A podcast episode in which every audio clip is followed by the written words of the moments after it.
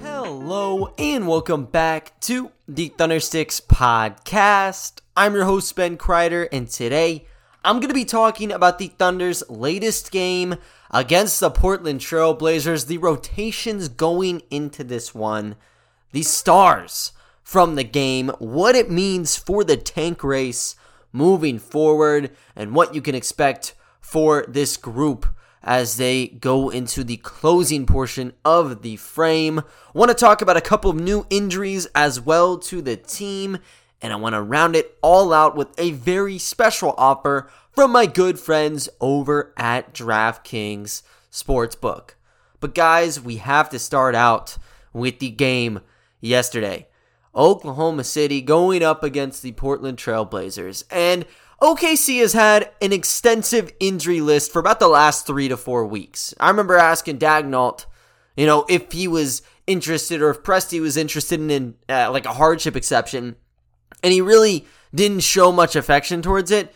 Clearly, it stayed the same because the list has continued to grow going into this game. They had nine different players that were unavailable for the game. As for new additions, you had the original cases, Bazley was ruled out for the game, Tre Mann was ruled out for the game, and SGA was ruled out for the game. You were able to get Jeremiah Robinson Earl back after two months of rehabbing on his metatarsal injury, but that's all you're getting. It was not a trade off where you were kind of on that winning side in terms of numbers. So they had to get a lineup of eight players out for the game. And for the Portland Trailblazers, they had to do the exact same thing. They fielded an eight man lineup. They had 11 players listed out for the game. And the starting units are just something special here. You know, um, you you know already that the Trailblazers are kind of in a rough spot. Like they're looking to rebuild to close the year out. Dame has been out all season. Nurkic just got shut down. So it makes sense why their lineup's not like looking crazy good anymore. Same goes for the Thunder. Like we know this team has a lot of just young guys that get minutes. But let me rattle off the starting unit. And for Oklahoma City, you got Vit Krejci and Teo Maledon running the two guard spots in the starting lineup. That's the first career start, uh, start for Krejci, by the way. But once you move beyond that, you have Aaron Wiggins and Aleksej Pokusevski at the three and four, and Isaiah Roby rounding it out at the five spot. On the flip side, here's what the Blazers had to offer. They had Brandon Williams and Keon Johnson. Now, Brandon Williams, he's been balling out this year, by the way, but he doesn't even have a photo on the NBA website. So keep that in mind. But they had Williams and they had Keon Johnson at the three. Elijah Hughes was starting. CJ Elleby was the starting power forward, and Drew Eubanks rounded it out at the five spot. And to make it better, Portland, they only had one true big man on the game in Eubanks. They didn't have anybody else in that starting unit or the second unit that would be considered a serviceable, uh, serviceable big man. So for one time this year, OKC actually walked in with the advantage in terms of height. You have a seven footer in Poku. You have Roby, who's been playing starting center for the last two years, and you get the return of Jeremiah. On paper, it looked like Oklahoma City had the upper hand. And when you looked at sportsbooks, that was the case. DraftKings Sportsbook had the Thunder as a one and a half point game favorite. And as you all know, it's not too often you see the Thunder walking in um, with high expectations just due to roster construction and then obviously the teams that you're pitted against up in the West. But going into the first quarter, this was very interesting. Both coaches just let the flow of the game go out. It took over six minutes until the first whistle was blown for a timeout. It you know, that came off of a coaching one, obviously, but six minutes came uninterrupted.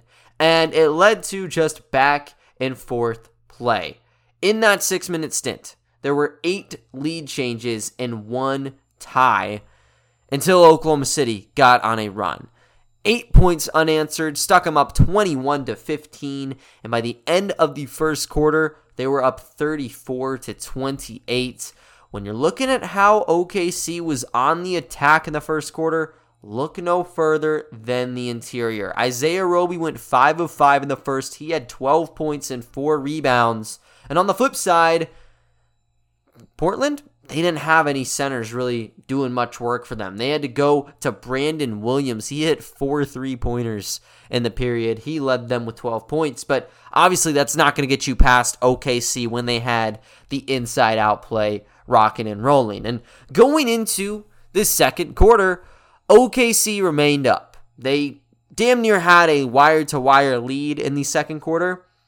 And then they faltered. There was a 6 0 run for Portland to close the period, and it put them up 61 to 58 going into halftime.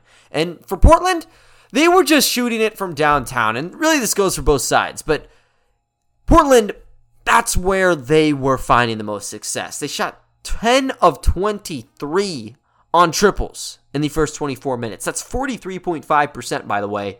And Ben McLemore had 16 points. Brandon Williams had 15. So you had the 12 points in the first quarter from Brandon Williams. And then Ben McLemore basically turned into the 2K14 version of himself, where, you know, if you ever played my team, you know he could do it at all all levels. Contact dunks, three-point shots. He didn't have any dunks really, but the three point shots were still there. He went 5 of 8 to pick up 13 points in the quarter. And now you have Portland up on OKC. For them, they were looking really towards Roby and Aaron Wiggins to start things. Wiggins had 15 points in the half. Roby had nothing in the second quarter, but that still gives him 12 on that slate. So if you're on that tanking boat, you're probably pretty amped up for what you just saw there, right? Like, it's a close battle, but Portland had some separation, and going into the third quarter, it just continued to go around. There are four different lead changes to open the third quarter, but then McLemore got right back into it. He had two consecutive three point shots. They had a five point lead with three minutes to go. And at the end of the third quarter, the Blazers had an 89 to 81 lead. That's a pretty big lead, considering it was just a pendulum damn near swinging back and forth in terms of lead changes. That's the biggest lead we had up until that point, and it just continued to sort of inflate as you got into the fourth quarter. Now, you saw the lead go up to 10, probably a tick or two into the fourth. And both sides, you know, they don't they don't really have a starting unit and a secondary unit just because you have eight players apiece Majority of them are G League players. It really doesn't matter that much. Guys are playing 35 to 40 minutes, and that's just how it's going to be. But you get into the home stretch of the game, and OKC starts revving up their engines. Unlike the Trailblazers, who have kind of just thrown players at the wall the last month, OKC has been doing this for the last two seasons. You know, they have Teo, who was the minute leader last year. Poku has had a significant role with this team. Roby has been starting. So they're kind of ingrained in the system already. And they started to kind of get the feel of the game. They went on a 5 0 run to cut that 10 point lead down to 5. And going into the final minute of play, the game was shrunk down significantly. This goes down to the 10 second mark in the game here. Oklahoma City is trailing by three points. You can go for that three point shot to tie, or you can go right to the basket. They decided they would go inside. Isaiah Roby drove hard in there, got fouled, had two shots at the line, hit them both 112 to 113 with 10 to play. Blazers call a timeout put in Ben McLemore for shooting purposes. Ball goes to Brandon Williams. He's at the line for two. Hits them both. 115 and 112 for the Blazers. 8.9 seconds to go. Oklahoma City has looked good from three in this game, you got to keep in mind. But, you know, with 8.9, no SGA, no Tre Mann, some murky waters you're stepping into. Ball goes in. It's at Isaiah Roby's fingertips. He's at the left wing at this point. He's kind of just surveying. Moving three ball for him. He drills it Tie ball game, 6.2 seconds to go, 115 all. And if you were rooting for a Thunder loss, you were going ballistic. Roby had a career high in this game. He continued to pile it up in overtime, of course, but just him rising up in the clutch was ridiculous. He was able to stack up 23 points in regulation here. That obviously was the last bucket. And for the Blazers, when they tried to attempt their game winner, the shot was completely stuffed out. It was a miss, no more time for a rebound, going into OT at 115 all. And as you got into the extra five minutes, Oklahoma City continued to carry on their tangent. Now, Eubanks, he started out with a shot of his own, put up them, you know, two points. So you see a tiny margin that needs to be succumbed. It was easily wiped away, though. Wiggins dropped three consecutive points for the Thunder. Teo hit a three ball. Then you get another three from Roby. With two to go, OKC's up 124 to 122. Missed shot for the Blazers. Of course, on the end side. Roby's going down with a dunk. Next possession, you get a Blazers hit, back down to two points. Roby comes down again. He dunks it.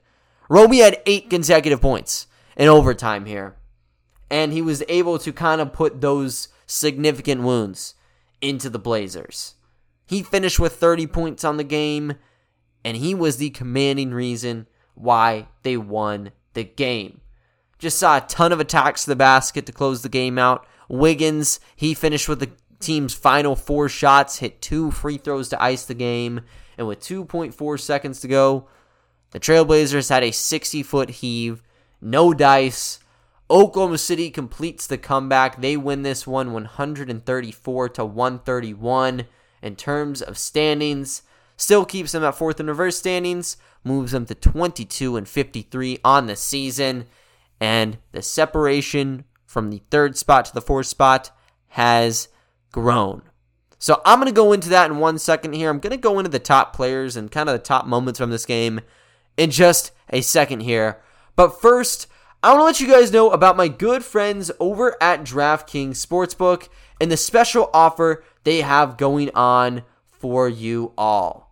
College hoops fans, join the action on the court during the biggest tournament of the year with DraftKings Sportsbook.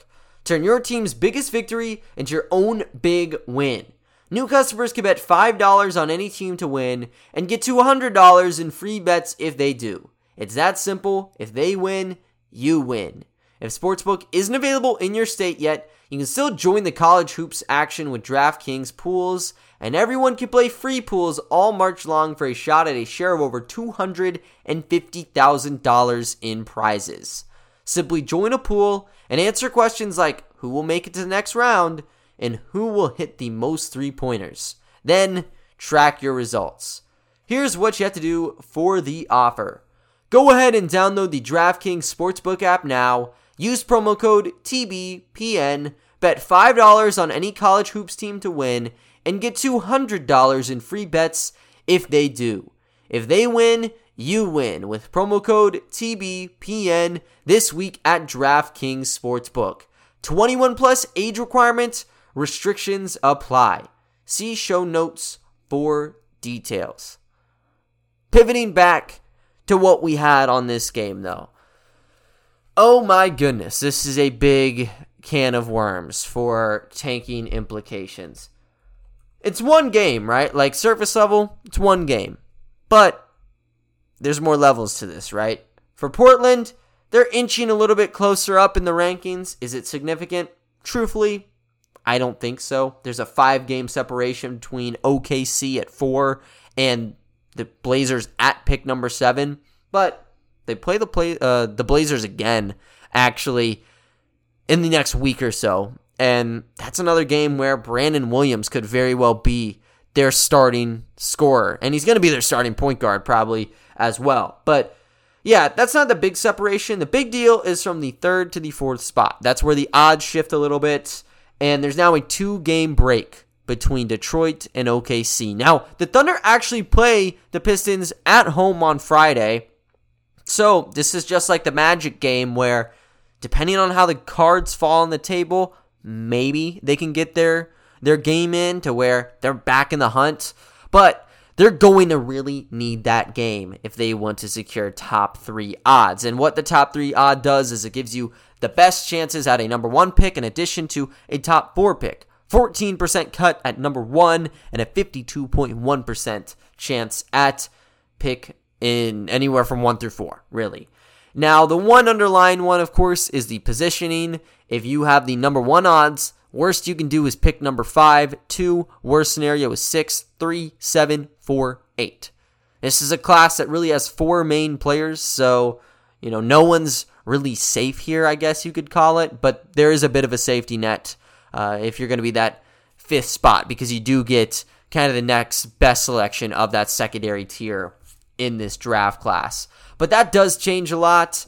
You know, if you were rooting for the Blazers in this one, this was a straight up heartbreaker because this was a one where the Blazers had it in the bag for about 40 minutes. You know, maybe you could argue like the first quarter, shave it off, right? But like going into that fourth quarter, seemed like it was theirs for the taking. They got the game up to 10. That was the largest lead of the game, by the way.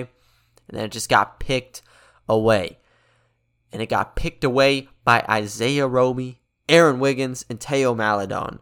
Teo has kind of been pinned as like the Josh Hall of the tanking scenario this year, where, you know, Josh Hall had that big 25 point game, was able to get them the victory over the Clippers, and that obviously changed the outcome of some things. And people have been kind of getting at Teo. He's dropped 20 points last three games.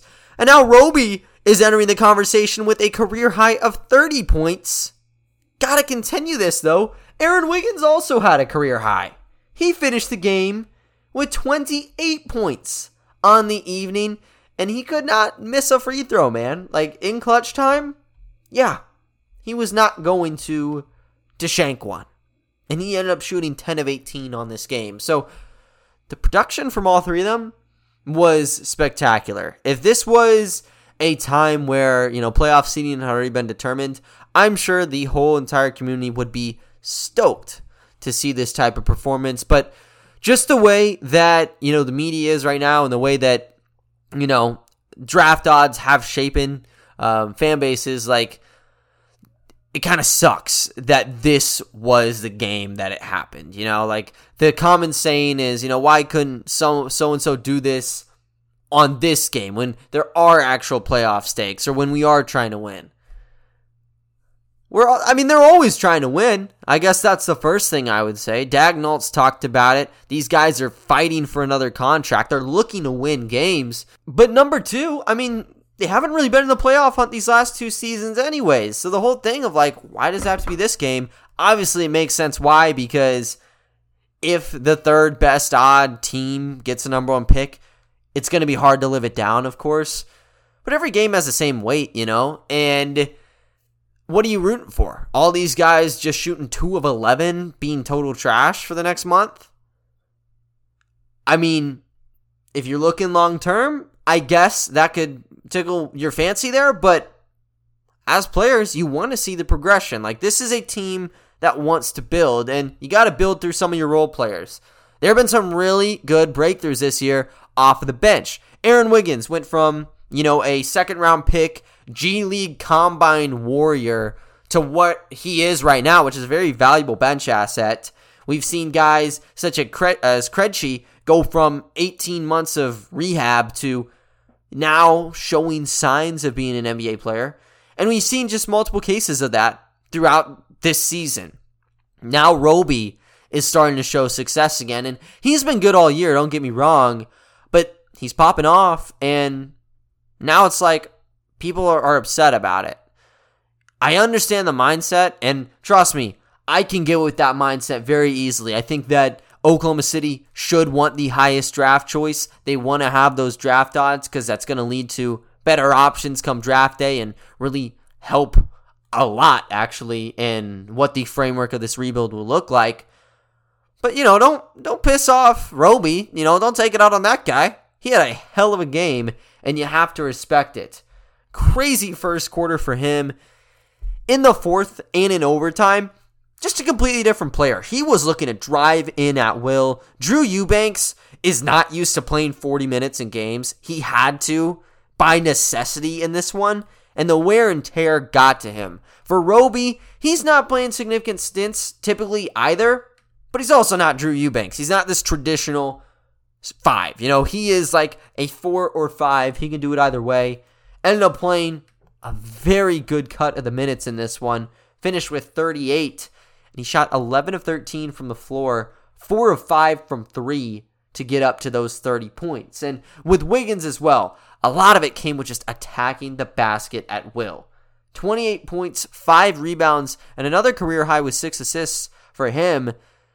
He went 2 of 6 from 3, which obviously you could see better numbers, but tapping into the twos, he shot 9 of 13 and he went 4 of 5 from the charity stripe just gritty as hell around the basket. And same goes for Teo. This didn't look like a game he'd be tallying up double figures, to be honest with you. He was struggling to begin the game. By halftime, I wasn't really looking at him. But once the fourth quarter rolled around, just like with Roby and just like Wiggins, that's when he ignited. He finished the game with 23 points, 10 rebounds, and 5 assists and he did so shooting 7 of 17 on the floor and 4 of 9 from 3, 5 of 6 from the line as well. So, all three levels, he ended up doing pretty damn solid. Came down to the home stretch where you really saw the true colors come out with him. So, once again, you know, if you want to peg him as Josh Hall from last year, it's hard to like argue that with you. Like, I get that 100%, but you got to respect what he's been doing. I mean, I know some of these games might not have as much weight, especially when you're playing like Brandon Williams in an eight man Trailblazers lineup, but he really was out of the rotation all year. Now he's kind of putting up a fight and he's back into that rotational conversation, I believe, for next year. We have to see how the draft plays out. And the way I always view it, I think this team is constructed for four guards in the active rotation. You're really not going to be able to squeeze a fifth in right now. He'd be four of four currently because you have SGA, you have Josh Giddey, and you have Tre Mann, of course. Maybe he fills in. I think he's over Ty Jerome in my eyes right now. If they select a point guard, that's when it gets interesting. If they select a shooting guard, it gets interesting. But yeah, he's putting a really good fighting chance on right now. Really good resume builder. And honestly, the same goes for Roby because he has been consistent all year. He's probably been like the 12th or 13th man off the bench when he does play. Now you're putting him up center stage and he's able to contribute. Just killed Drew Eubanks. And if you're going to put a center on for 40 minutes, I think, you know, that ability, just being big in general, does become sort of a detriment because the mobility aspect won't be there as much. But you still have to credit Roby for what he was doing. He was playing insanely well. And this whole Thunder group was playing well on the night. They shot 44.4% on threes, 20 of 45, and they had seven members out of their eight in double figures. Wiggins had 28, Poku had 11, Roby with his 30, Maledon had 23, Krejci had 12, Olivier Sarr had 12, and Lindy Waters had 12. The only person who didn't score double figures happened to be Jeremiah Robinson Earl. He only had six points and eight rebounds in 15 minutes on this one. Kind of have to work him back into the playing stages, but yeah, this was a well-rounded attack for everybody. Krejci continues to pour it on from three. He went four of six from there. Lindy went four of ten on triples. Had four members drop four or more, which is pretty damn impressive. Just everyone came into play, and this was a really offensive oriented game. I think that's the best way to put it. Because OKC shot crazy from three, so did Portland. They shot 40% on the dot there, went 20 of 50 in all. Eubanks had 27 points and 14 rebounds. Brandon Williams had 25 and 12 assists. And Ben McLemore, off the bench, dropped 28 points on 10 of 22 shooting, 8 of 18 from the three point line. So, you know this guy's a pretty lethal shooter. Like he's kind of been on um, like the back burner of like the shot creators or um, what you're going to find in the NBA right now. But he still has those games in him, as you could tell. He almost got the Blazers the win, and he almost got a lot of Thunder fans happy for what the future might hold. And I'll go into my like thought process on this whole lottery situation later. I think you have to prioritize those lottery odds, of course, but definitely have to look at what's in front of you and say, you know what, there are some positives you can take away from it. Kind of continue to move that on uh, into the future here. But as I mentioned, that's the 22nd win for the Thunder. Two game gap between the Detroit Pistons. OKC will play their next game tomorrow against the Atlanta Hawks. And then obviously they will play Detroit in what should be a pretty high stakes matchup. When they play the Hawks and when they pay, play the Pistons, even the rest of the season, you can chalk it up as two new players have been added to the injury report. And in yesterday's episode, I talked about how a new member had been added to the list Josh Giddey. He's been out since the All Star break, pretty much. So, him being gone makes sense. Two new additions have been tacked on the board, though. First, we learned of Darius Bazley being out for the year, and the same goes for SGA. Starting with Bazley. He ended up suffering a mid game injury uh, last week and took him out second quarter, went to the tunnel. Not much was said about it. As we know now, he has suffered a non displaced tibial plateau fracture in his right knee. That's an injury that typically takes like three to four months with rehab. If you go the surgery route, probably like three months. But that's going to take him out, obviously. There's no timeline produced, so don't take my word for it. Like, I'm not really licensed to tell you my analysis on the injury, but it makes sense why he's not going to be returning. For him, though, this has been a really good bounce back year. The spotlight has been on Roby since this season started. If we were talking about who needed to step up the most, I think Bazley comes to mind potentially as that number one option. Poku might be there, but Bays, I would put him ahead. I, I seriously would put him number one because last season, he was inconsistent. You got probably a stretch of two or three games in January where he was averaging like 18 and a half points, and then you never saw that Bays again. Maybe at the end of the season you saw the ramp up, but it really wasn't there for him last year. Like just inefficient. You couldn't really utilize him from three. Teams were sagging off, and you know the questions started to pop up. Like, is he able to shoot at a high level? If he can't shoot, can he still get to the basket on power forwards? And hell, can he even play at the four spot with guys going in the post on him potentially? He's been able to dispel a lot of those like naysayers this season. It didn't start out that way because let's just call it how it was. It was a really rough patch for him up until like the new year. Couldn't hit shots defensively. He did have a good amount of blocks, but he was still getting kind of bullied uh, in terms of positioning. And because of it, he fell out of graces with the lineup. After playing like 90 some odd consecutive games as a starter, Aaron Wiggins took his gig for about two games, and that's exactly what he needed. He turned into OKC's perfect bench guy for about a month or two until injuries kind of forced him back up.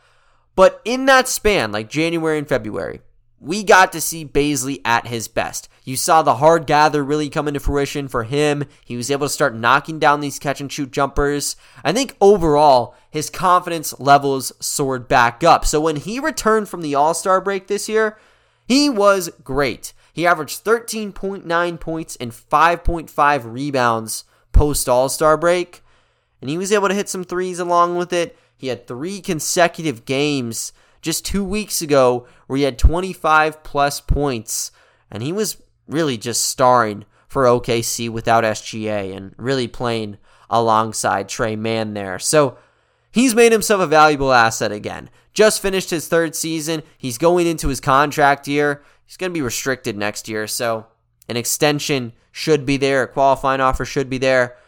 But now, I think it's fair to say he has earned a little bit more evaluation time. the way that I've seen it is like if you don't believe they're going to be holding that title or you don't think that they are going to be big time with this team, probably pass that candle along or pass the torch.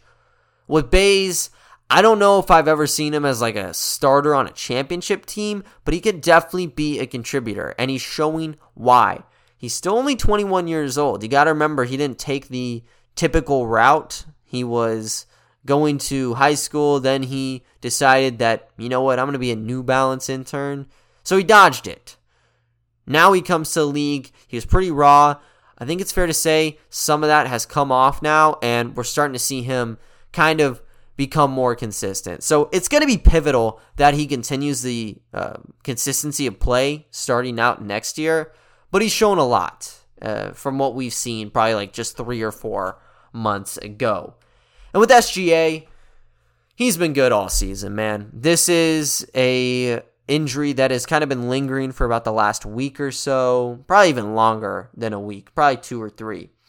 And he's just been experiencing ankle soreness. He's been questionable to play in games. If he does end up playing, you're only going to find out probably an hour or two before tip off. And it's been nagging, man. And what I thought would happen is I thought that he wouldn't play versus the Orlando Magic last Wednesday, and they would try to sit him five days to play against the Nuggets on Saturday because it went from Monday as their last game, Wednesday, then Saturday. They rested him against the Magic and then they just continued the streak. So he hasn't played in a little bit here. Best to just rest him. This is going to be the second consecutive season. His season has been cut short. He had the plantar fascia injury last year. That one looked to be, uh, you know, one that was significant. It took him out even past the Olympic Games, which was in January. So that was big. He needed the rehab, and he probably should get the rehab necessary this time around as well. The games are not worth it to be sacrificing your body, especially not with someone like SGA who's already established himself sort of as a cornerstone of what OKC is going to be building with in the future. But breaking down the end lines for him, he ended up playing in 56 games, produced 24.5 points, 5.9 assists, and 5 rebounds. He led the league in drives last year, basically the exact same numbers popped out this season as well. He's become such an elite player around the basket. He's able to take the contact. If he's not making the sh- shot off of contact, he's going to fall to the ground, he's going to sell it, and he's going to get to the charity stripe. So he's just been lethal there.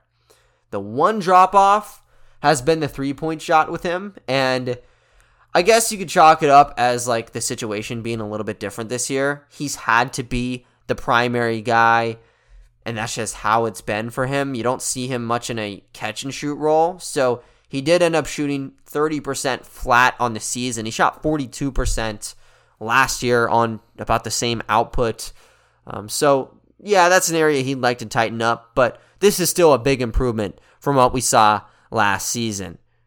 SGA has been the face, and he did a great job. You know, there was a transition period last season where you still had to kind of think of like the Chris Paul days, passing to the torch. Torch has been his all season, and he has just completely ran with it. Only improvements next year would probably be off of those dribble drives, maybe seeing players uh, on the court maybe as like a kick out option, but this Thunder team has not performed well from three. So his drives, even if he does it a ton in games, those are going to be the most efficient shots that you're going to find on the floor, and that's going to lead to a lot of big games for him. So I'm stoked for what the future holds with him. He's only 23 years old, still uh, going on that rookie contract. Next year, that's when the paycheck rolls in. But yeah, uh, we will wait and see with SGA. We'll wait and see with Bays. As you look at the list now, you have a grand total of six players out for the remainder of the season. You have Ty Jerome, Mike Muscala, Lu Dort, Josh Giddey, Darius Bazley, and now SGA. The lineup could very well be eight moving forward unless they get a hardship signage. The Oklahoma City Blue finished the regular season on Friday. I don't know if that's worth looking into. Personally, I think it could be because you got a couple more weeks, um, obviously, after this one. So if you need another player, I think that's the best person to find. Um, just someone there, maybe like a Xavier Simpson, a Jahmi'us Ramsey, Rob Edwards, Jaylen Hoard. All the positions have some player there. The weakest is a center, which is kind of what they need. But one through four, there is talent available if need be. So I guess I'd watch out for the hardship signing if they choose to go with one. Right now, looks like they just want to continue to play guys 30 minutes and see kind of where they are and if they fit the mold moving forward. And that's going to be fine as well. But that's going to wrap it up for today's episode. I thank you all for listening, and I will talk to you all next time. See ya.